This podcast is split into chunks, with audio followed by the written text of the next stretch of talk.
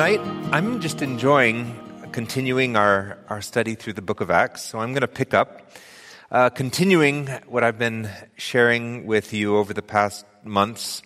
And that is just truths from the book of Acts, uh, what I've kind of come to see as ministry principles or um, just uh, practical lessons for Christian life, really. But if, you, if I can um, take you back and remind you of where we've been in case you've missed. We started in Acts chapter 1, verse 8, which says, And you will receive power when my Holy Spirit has come upon you, and you will be my witnesses. And we talked about the necessity um, of the Holy Spirit's filling in order to be a witness for Christ. The Holy Spirit's filling, Holy Spirit's filling is not a luxury, it's a necessity. Um, and it's something that we know that we need to do often um, to be filled, to be being filled, as it, as it says in Ephesians chapter 5. In Acts chapter 2, verse 42, we looked at the strength within the church and those things which every church should be focused on. And that's um, where it says, And they gave themselves to the apostles' doctrine and to prayer and to, and to fellowship and to the breaking of bread. Four things that every healthy church should be doing. In Acts chapter 4 and in John 21, we looked at the idea of fellowship and how fruitful service for the Lord begins when we have fellowship with the Lord. And there's just that wonderful passage, verse in Acts chapter 4, which says, Now when they saw the boldness of Peter and John and perceived that they were uneducated and untrained, they marveled and they realized they had been with Jesus.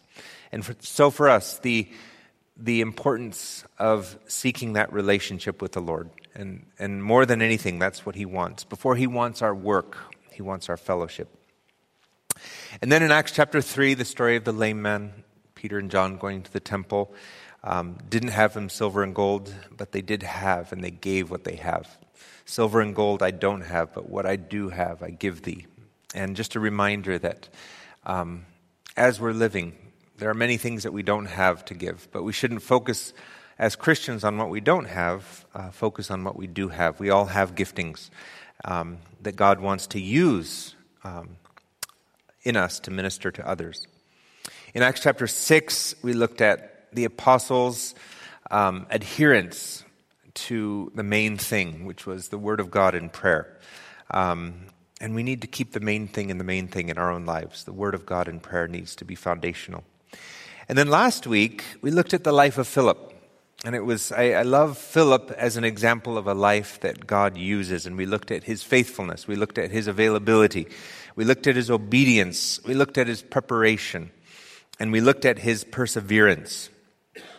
A wonderful example of a man that we don't have a huge picture of. He comes in and he goes out of Scripture, but certainly he gives us um, a good lesson by which to live, a, a lesson of a life that God uses. And tonight, what I want to do is use the life of the Apostle Paul in Acts chapter 13, um, focusing specifically on this whole issue of preparation, uh, being prepared for service for the Lord. Um, certainly, I think we all want to be used of the Lord. We come to church week by week with um, not only the idea that we want to be blessed, but we have this understanding that the abundant life, the fulfilled life, is wrapped up in um, service to the Lord. We want to be used of the Lord. And in order to be in that place where we can be used, certainly we need to go through that time of preparation. And I, I know that I've shared my testimony with you um, about the years that the Lord took me through.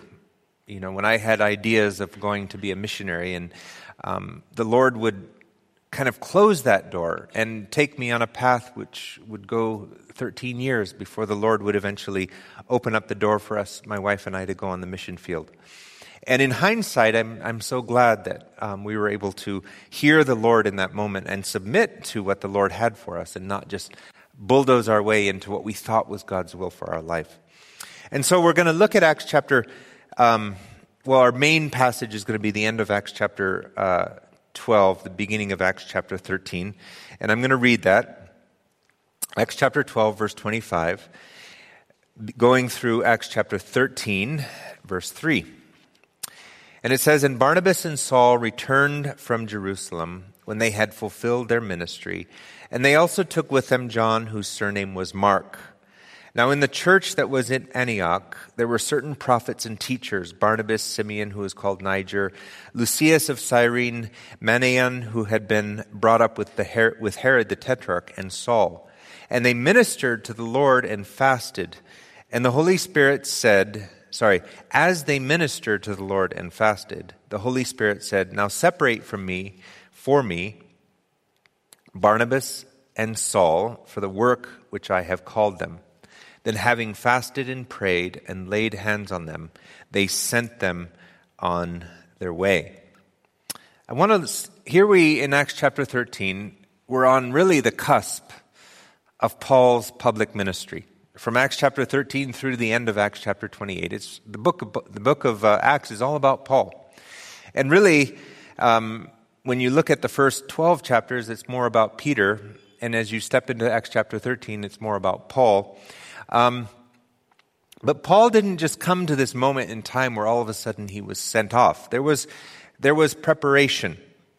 And I want to look at tonight the years of preparation that oftentimes we, we overlook because we often admire St. Paul. We admire what he did, where he went, the trials, the tribulations that he went through and he endured. But what was the preparation that enabled him Number one, to understand his call. Number two, to say yes to that call. And number three, to endure that call. What was that preparation? And then, secondly, to bring it back to ourselves, understanding that we are all called of God. You know, there's not some super Christians that are called to do this and that, and then the rest of us are just called to live normal lives. No, we're all called to uh, a life of serving the Lord in some capacity. In other words, we all have a calling. And sometimes we, we so badly want to jump into the calling that we neglect being patient in the preparation that God has for us in order to be successful in that calling. And that's exactly what I want to look at tonight and ask the question are we patient in the preparation that God has for us? And are we persevering in that preparation and understanding what preparation is? You know, is it just sitting and waiting for the sunbeam or the light beam to come down from heaven and say, okay, I'm separating you, Trent, for the ministry now? or is there something else that we need to be obedient to? And so, my, the title of my message is Patience and Perseverance in Preparation. Um, now, I want to start with Saul. You know, like all of us, uh, the story of, I'm going to just, for the sake of no confusion, I'm just going to call him uh, Paul. Um, his name changes from Saul to Paul, but let's just call him Paul for tonight. Um, Paul had a before Christ. Um, he had that time in his life when he wasn't, he wasn't a believer. So, what do we know about the Apostle Paul? Well, if you turn back in your Bible to chapter 7, verse 58, we get our first glimpse of the Apostle Paul here. It says in verse 58, as they were stoning Stephen, it says they cast him out of the city and they stoned him, and the witnesses laid down their clothes at the feet of a young man named Saul. Okay, Saul, Paul. So the first glimpse of the Apostle Paul before Christ was at the stoning of Stephen. Now, understand, certainly, if he was in Jerusalem at this time, he would have been familiar with, with Jesus. He would have been familiar with Christ. He would have been familiar with the crucifixion. Um, and certainly, he heard, I'm sure he heard Jesus' teachings. But, and at the same time, he claimed to be zealous for God. But in his mind, the Christ that he saw, or he witnessed in some way or another, we don't know exactly how, was not anything to do with the God who he worshiped. Um, so he was there, and as he heard Stephen's testimony, it didn't do anything to him, it just made him angry. It, made, he, it says he approved. We jump over to chapter 9, verse 1, and we see that the, the murderous intent that was um, stirred up in, in Paul. It says, Then Saul, still breathing threats and murder against the disciples of the Lord, went to the high priest and asked letters from him to the synagogues of Damascus. So if he found any who were on the way, whether men or women, sorry, men, any, found any of the way, that those were the believers, um, whether men or women, he might bring them bound to Jerusalem. So not only did his zeal cause him to persecute in Jerusalem, he was actively going out into the neighboring um, towns and cities looking for the believers. Um, we know that Paul wasn't just a zealous brute.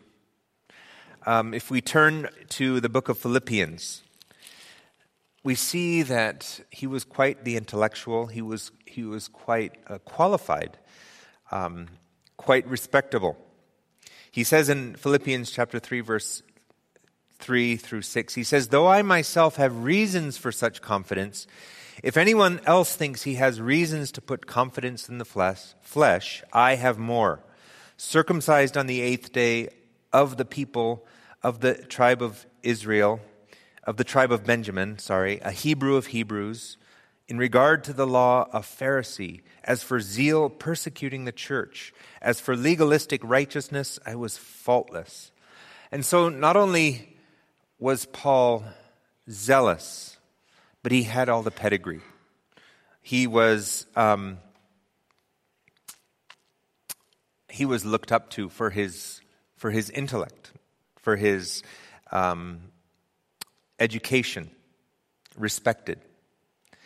And so this is Paul before Christ, a very smart, zealous man who somehow did, did not connect the Christ that came with the God that he said he worshiped.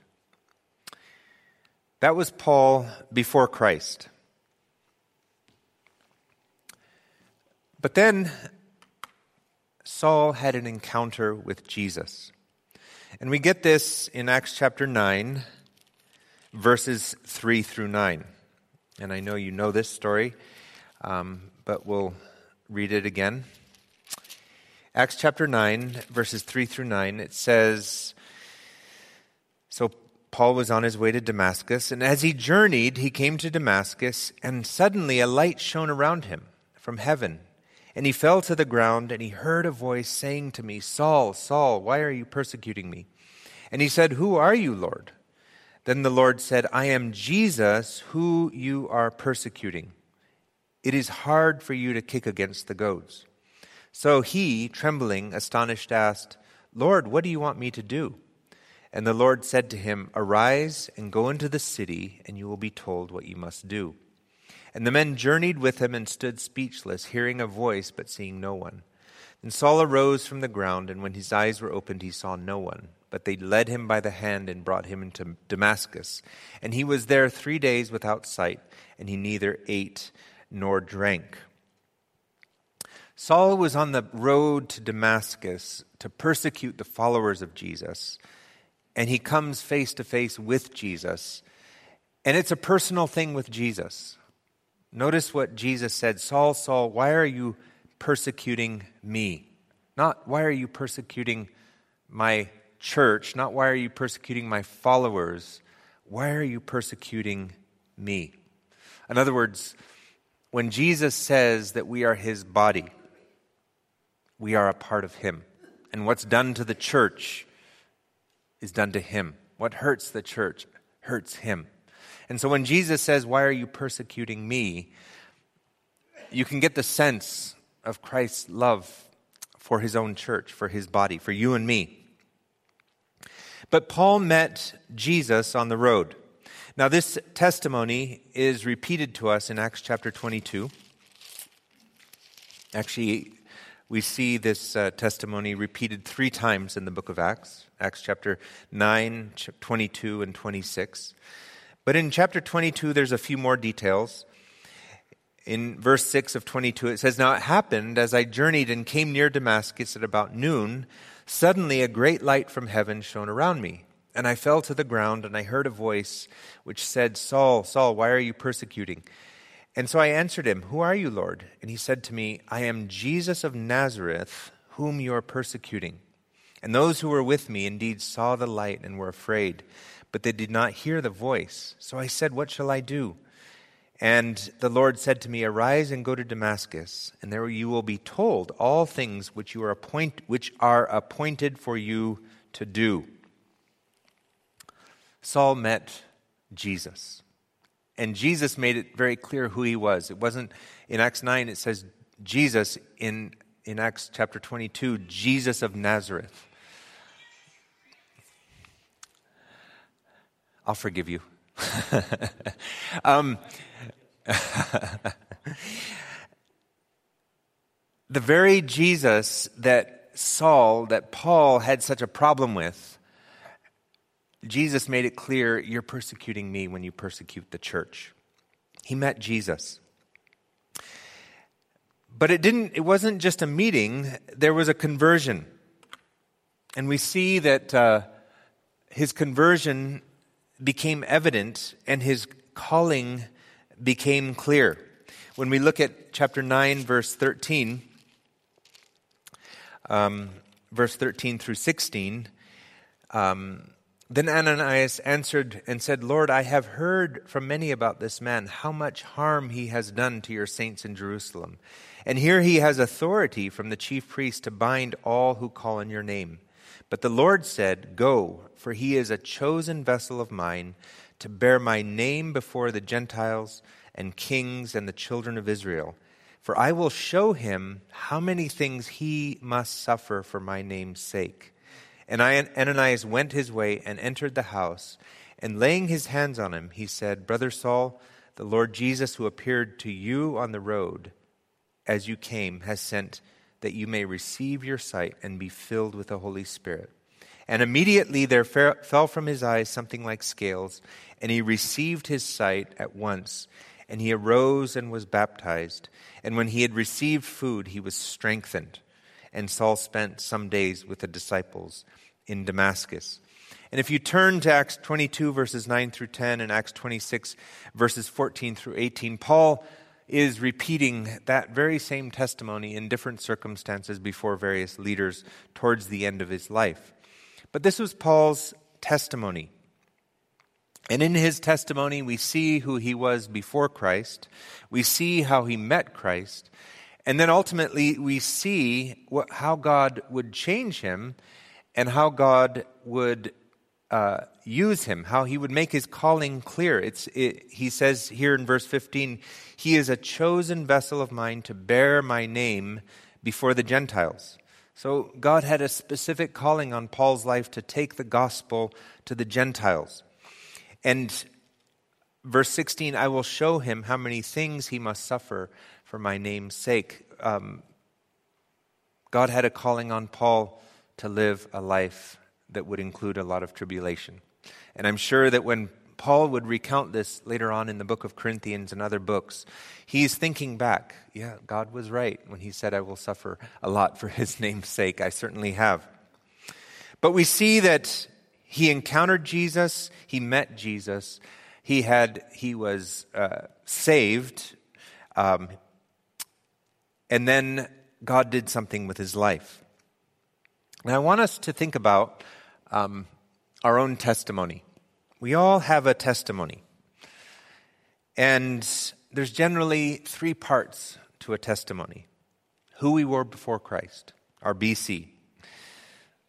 And I want us to think about our BC, our before Christ. You know, my, my before Christ was, in many people's eyes, quite kind of boring. You know, I grew up in a very Christian home. And I didn't do anything really wild and crazy. And um, I came to the Lord when I was in college. And uh, That's when I really came to know the Lord as my Lord and Savior. And the Lord definitely um, put his hand on my life and showed me confirmed in me the calling that he had for me.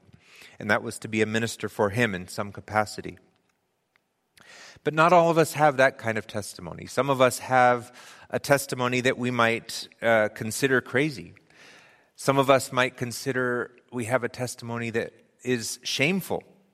But the wonderful thing is that no matter who we were before Christ, no matter who we were BC, no matter how crazy, how shameful, how boring our testimony, our, our before Christ was, God can take and He will take it and He will use it if you give it to Him, and it will be a part of how God uses you on this earth to bring glory to Himself. Amen? And, you know, I remember being a, a young man and wishing, wishing that my testimony was crazier than it is. I always admired those people who would stand up and, and reeled off all the things that they used to do and all the things that God saved them from. Um, until I got to know how, in so many ways, the, they still have consequences and they still have issues that they deal with because of what they've done in their past. So then I begin thanking the Lord. Thank you, thank you, Lord, for saving me from that. But nonetheless, no matter what you were saved from before Christ, you know, there is a desire on God's part to use that, to turn it around and make it part of the glorious testimony, the glorious use that God has for you in this life. I love the truth of Romans 8:28. We know that all things work together for good to those who love God and are called according to his purpose.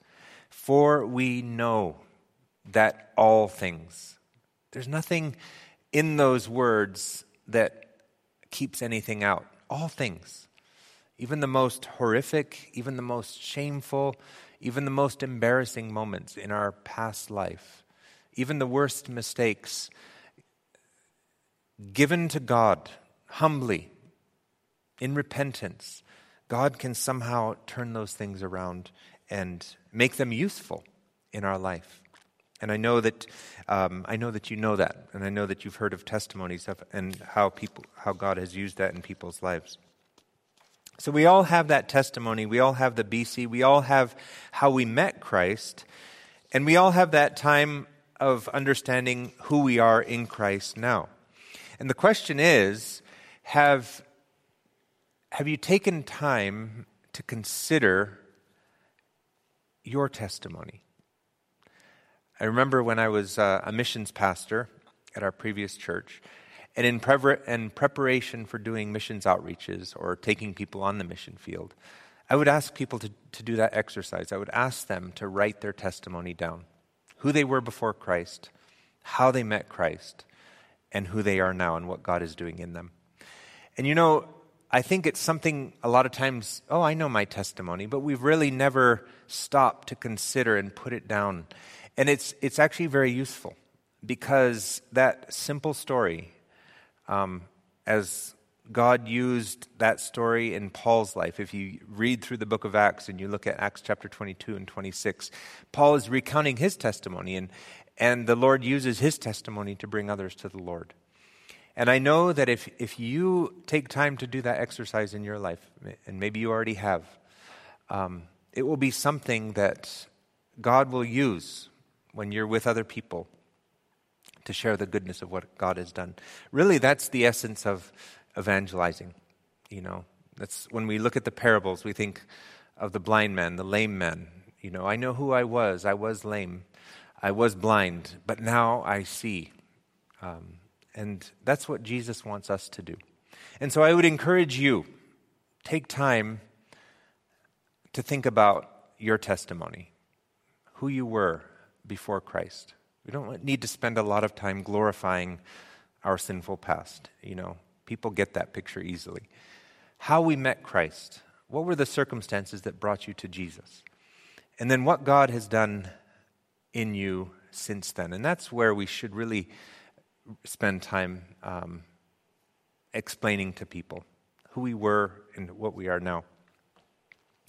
But um, Paul not only had a, a sure testimony, but we see in the remainder of this passage going on here, we see that Paul was patient. You know, like David, David had that moment in time when he was he was anointed to be the king, but we know that there was a significant of t- time of preparation um, before he actually became king. And so when we're in Acts chapter 13, where it says, And Barnabas and Saul returned from Jerusalem, they had just returned from fulfilling their mission in Jerusalem, but what had they been doing? What had happened in these intervening years between Damascus and Jerusalem?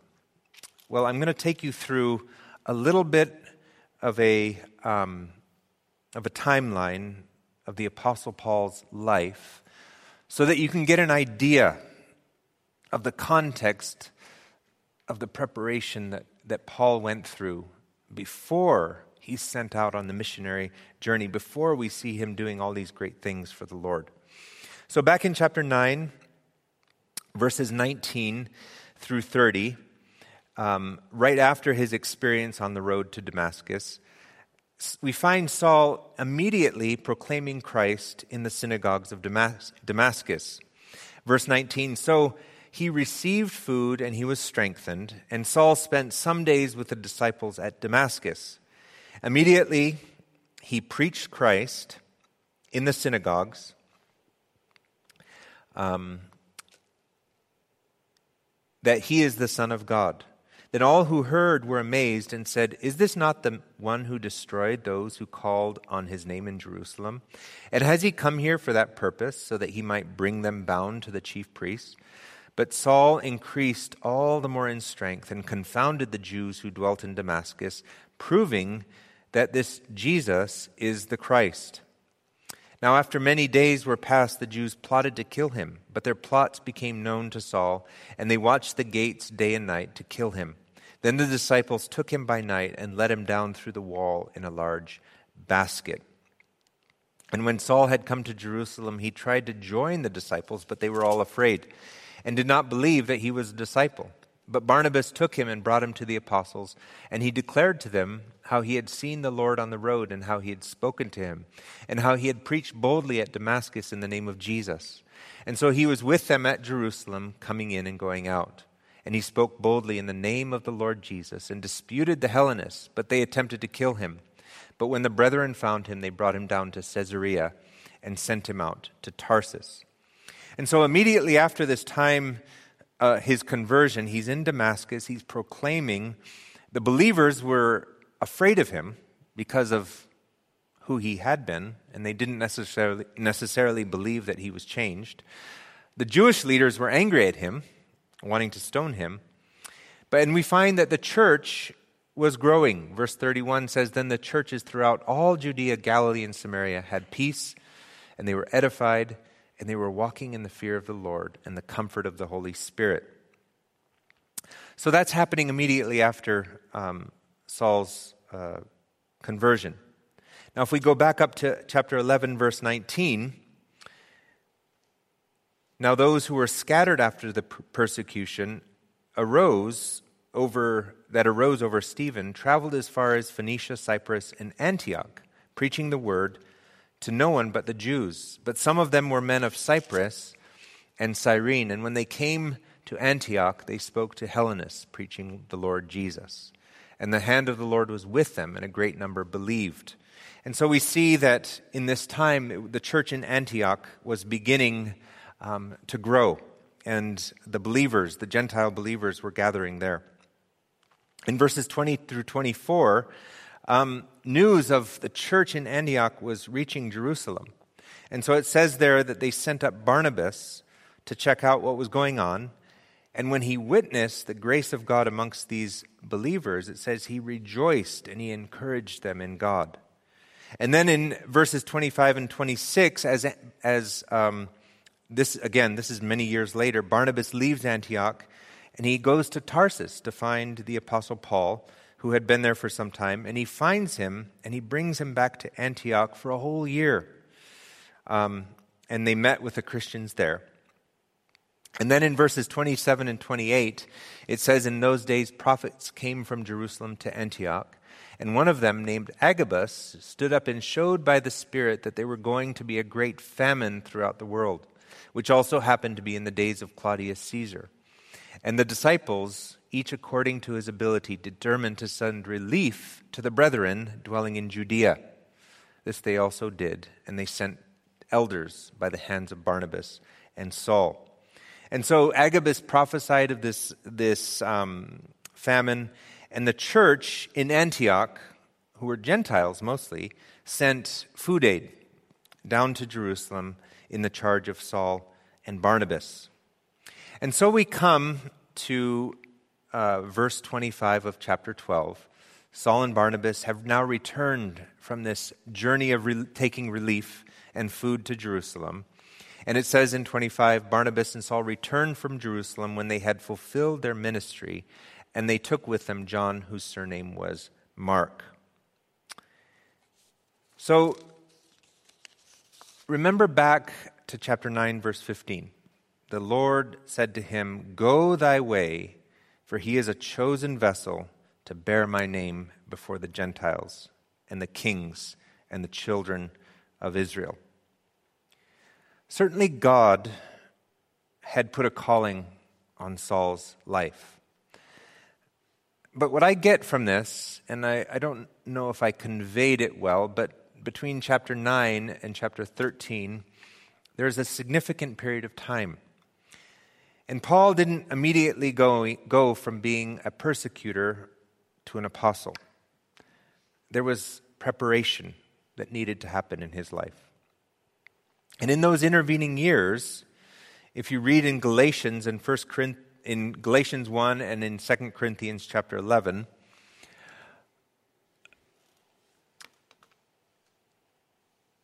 he went from Damascus to Jerusalem, where he was not really accepted by the apostles.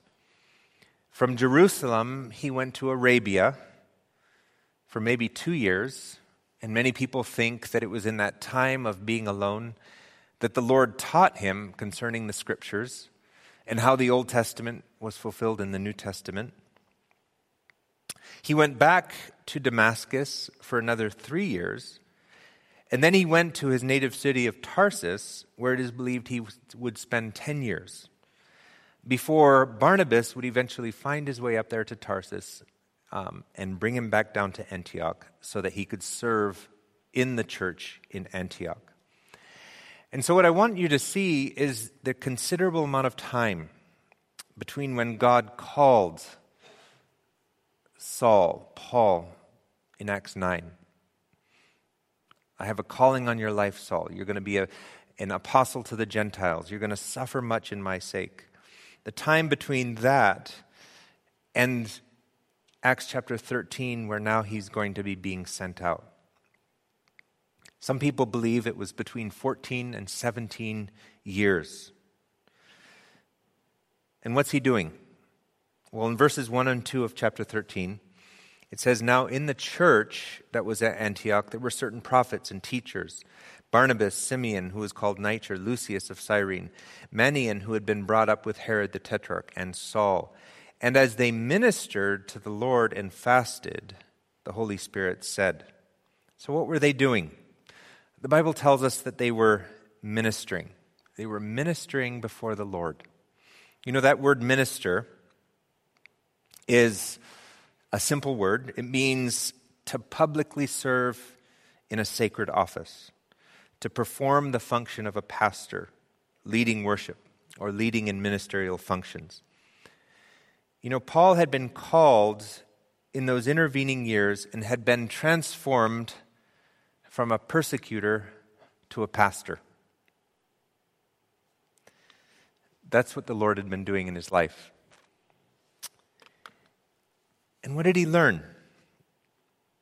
He had been faithful in the preparation, faithful for many years in doing the things that God had called him to do. And he learned certainly he learned the truth of the gospel. He learned how the Old Testament that the, how the New Testament fulfilled the Old Testament. He learned to trust God to protect him. In the story of him being let out of the wall in a basket, he learned to hear from God, certainly through, through Ananias, through the apostles, through the Spirit when he was in the desert. He learned to wait on God for instruction. He, he learned to submit to God as he submitted to the leadership of the apostles over him. And he learned to serve in practical and spiritual ways. The most uh, telling example is just being a part of a team that's taking food to Jerusalem. But what we see in, in Paul, and imagine him doing this for not just one year, but maybe 15 years, we see in Paul faithful in doing simple things, quiet and persevering obedience. And this is where we bring it back to, my, to, to ourselves. Um, all of us, like Paul, have a calling. Like I said earlier, there's not just a few super Christians that have a calling, and the rest of us can live a normal life, as we say normal. God has a calling for all of us. And whether a, you're a computer whiz, whether you're a grease monkey, whether you're a, a doctor, whether you're a baker, we all have a calling on our life. But it doesn't mean that we're ready to jump into that role, right now. There's a preparation that needs to take place in our life. Again, remember David, how he was called to be king and he endured 10 years of agony, of, of running, of being considered a vagabond, a, a rebel. And certainly those were years of preparation for what would eventually be um, his role as king.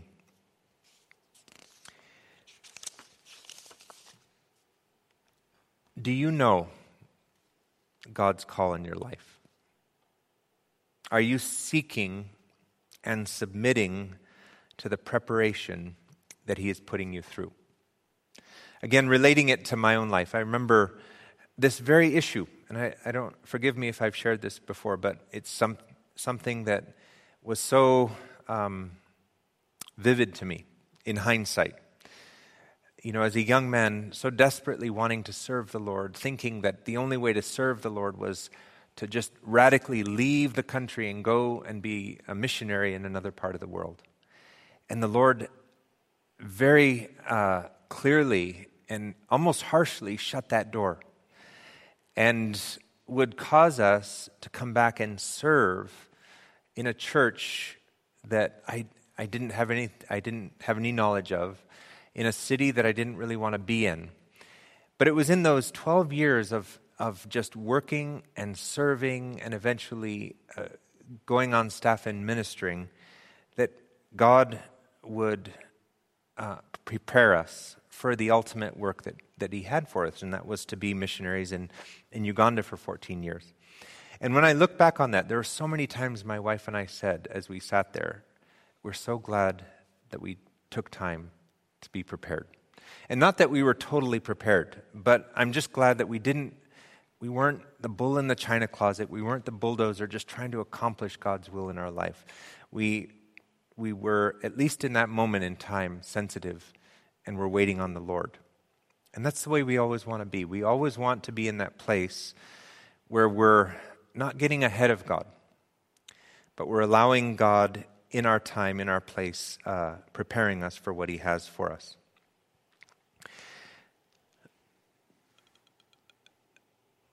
Paul was, I'm getting close to the end here, but um, getting back into chapter 13. Not only was he prepared but he was obedient to the calling when it came.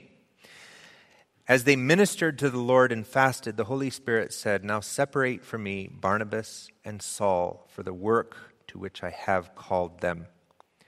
Then, having fasted and prayed and laid hands on them, they sent them away.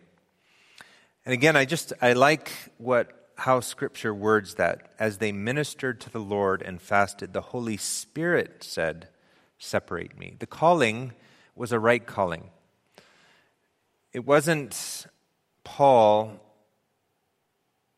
saying, okay, it's time for me to go, somehow the Holy Spirit stepped into that situation and made it clear not only to Paul, but the other elders and the believers who were there to separate Paul and Barnabas for that work. It was the Holy Spirit that called them to the task. The calling of Paul is listed in Ephesians chapter 4:11 along with uh, prophets and evangelists, pastors and teachers, as one of the gift of, gifts of the Spirit, the, the, the, um, the gifting of the apostle. And those who have these gifts are to use it for the equipping of the saints, for the work of service to the building up of the body of Christ. We might not all have the gift of being an apostle. But as you're sitting here, our goal as pastors and teachers is to equip I think that's part of our mission, our theme, to equip the saints for the work of service. And what is service? Service is that which builds up the body of Christ. A more literal translation of that passage in Ephesians says, For the compassionate, loving service to the body of Christ, so that it is built up. That's the work of service, compassionate, loving service to the body of Christ. We all have a calling. And well, maybe God hasn't revealed that to you yet. But are you submitting to the preparation that God has for you in the place that you are now? And are you open to being obedient to the calling when that time comes. We see that Paul was prepared, but he also was, was able to hear. It says in verse 3 Then having fasted and prayed, they laid their hands on them and they sent them on their way. They obeyed the calling of the Holy Spirit. I believe that part of being prepared is learning to listen to the Holy Spirit. And Barnabas and Paul were prepared in that point. They were sensitive to the Holy Spirit promptings in their life. Paul was obedient to go. But his obedience to go came only after those many years of being prepared to go. And when you read on in chapter 13, you'll read that Paul and John Mark and Barnabas would go on a journey that started in Antioch. It would take them to Cyprus. They would go to southern Turkey. They would revisit um, some of the same areas as they came home. And maybe we'll get time to study that later, but it's a fascinating journey. A lot went wrong. But none of the things that went wrong, or none of the hardships, or none of the difficulties deterred Paul from getting up and doing it again and again and again. Four missionary journeys, ultimately leading him to um, giving his life uh, for the cause of Christ. And it started with a testimony, and it continued with a preparation and it ended with being obedient to the calling that God had on his life. And so, as I end this evening, we're certainly not Apostle Paul's. And sometimes the very fact that we compare ourselves to the Apostle Paul is a discouragement to us because we say, oh, I can't be the Apostle Paul, so then we kind of just give up and say, well, I can't be a Christian then. Well, I don't think that that is a valid comparison. Certainly, God used the Apostle Paul in a very special way. Because of the Apostle Paul, because of his willingness to suffer, we have so many of the books of the Bible that are written. Because of his willingness to suffer, the gospel went to places that it may not have gotten to. But that's the Apostle Paul. He did have a testimony he did have a calling. He was prepared. And he was faithful to be obedient to that call. And Paul says in the book of uh, Timothy, he, has, he says, I have fought the good fight. I have finished the race that is set before me. And the important thing for us as Christians is not to compare our race to that of the Apostle Paul. The Apostle Paul had his race. I have my race. You have your race. The important thing is to be faithful to run the race that God has set before you. Not to be comparing yourself to someone else, not to be uh, justifying yourself based on what others are doing, but to run the race that God has set before you. And I love those words that Paul uses. I have finished the race which he has set before me. And that goes back to understanding the calling that God has upon our life. We all have a testimony, we all have that time of preparation, and we all have the calling upon our life, and that's the race. And are we clear of that? And I would just encourage you uh, as we end tonight uh, to think on your own testimony and to make that a very practical and real thing in your life so that it becomes a tool that you can use in your witness for the Lord. And don't be ashamed if it's simple. Don't be ashamed if it's not out of this world crazy. It's what God has given you. Be content with it. Be happy with it. God will use it because it's the test it's not your testimony, it's the testimony of what God has done in you. Amen. And then be patient in the preparation. And this might go more to the young people. We all want to do great things for the Lord.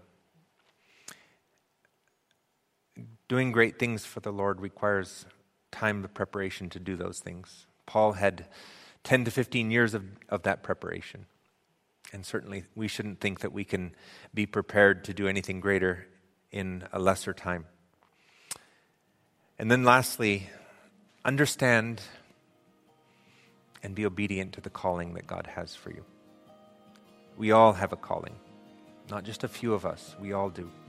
And certainly it's not to it's not for all of us to go to another part of the world. Certainly, I see there's such a desperate need in this country for people who are who are actively taking the gospel into our own culture, which is so rapidly being degraded. Amen.